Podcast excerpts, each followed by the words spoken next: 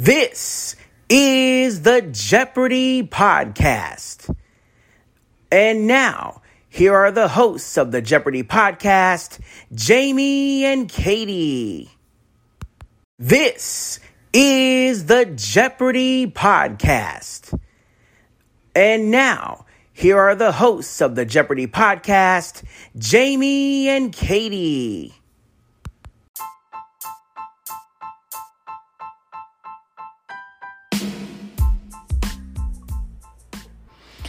Hello, everyone. This is the Evil Chocolate Cookie, bringing you today's edition of the Jeopardy Chronicles. After today, we've only got two more left in the season. So, I really need some answers as to what you people want to do during the off time because I really don't know. But we'll get to that more at the end of the episode. I do apologize once again for being late. I had to interview someone today, and technical difficulties reared their ugly heads and made me even later than I'd like to be. So, yay! Anyway, on to today's game. We had Julie, our returning champion from yesterday, and our challengers were Alex and Lucas. And everyone had something kind of interesting to say in the anecdotes department today. Every everybody was interesting. Alex took an interesting trip to Mongolia and had the opportunity to hunt Mongolian foxes along with a bunch of eagles. I don't know why anyone would do that, but hey, she thought it was cool, so good on her, I guess. Lucas took time during, you know, the all of our lockdowns and such to make 50 drinks in 50 days, one for each state. And said the one he made from North Carolina was his favorite. So, okay. Sounds like a good way to have too much alcohol in your system to me, but eh.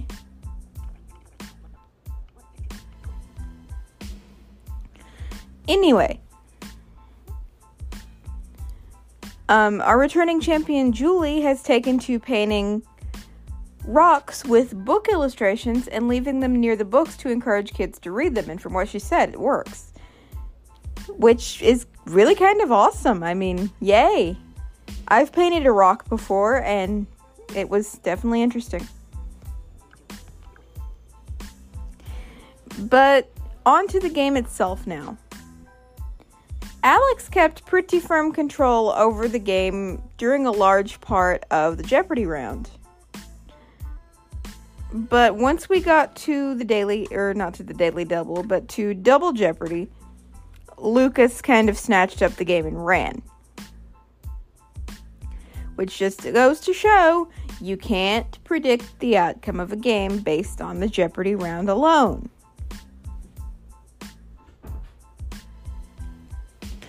So, yay!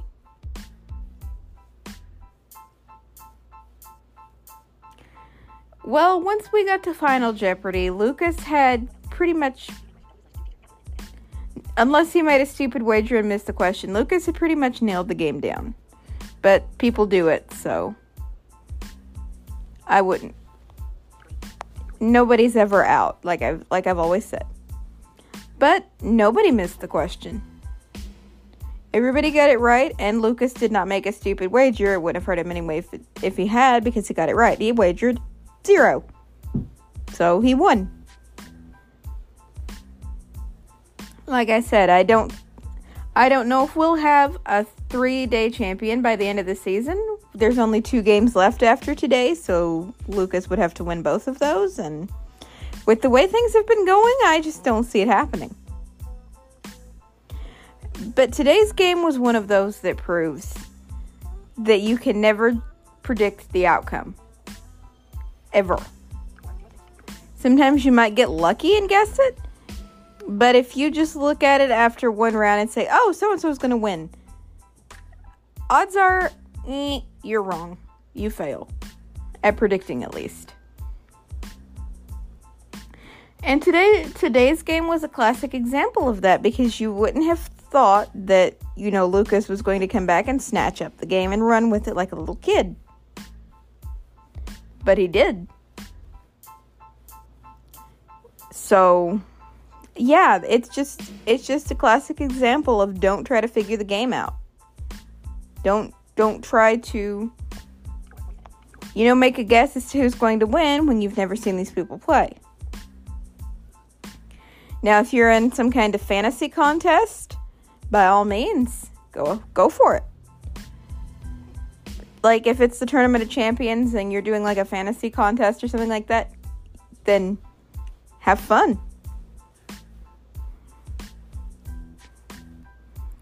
But yeah. So that's really what I've got today is just, you know, interesting game, good players, good stories, good material. And very unexpected in terms of the outcome just based on what I saw in the first round. I was not expecting that. I don't think anybody was really. But who can I say? I can't read minds.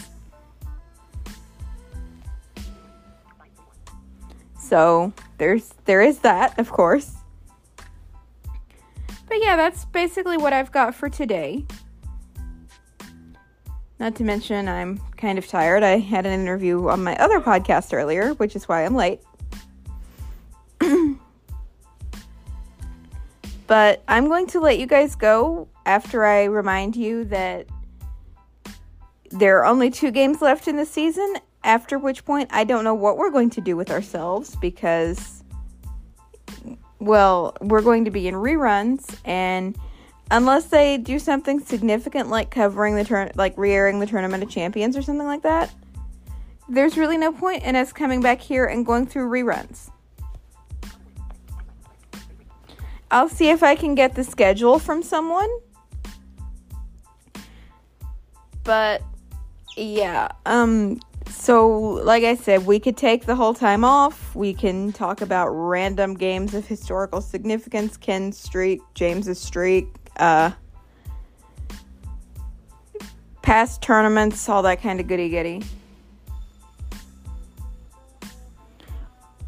Uh, we could just do Saturday and Sunday. I don't know yet.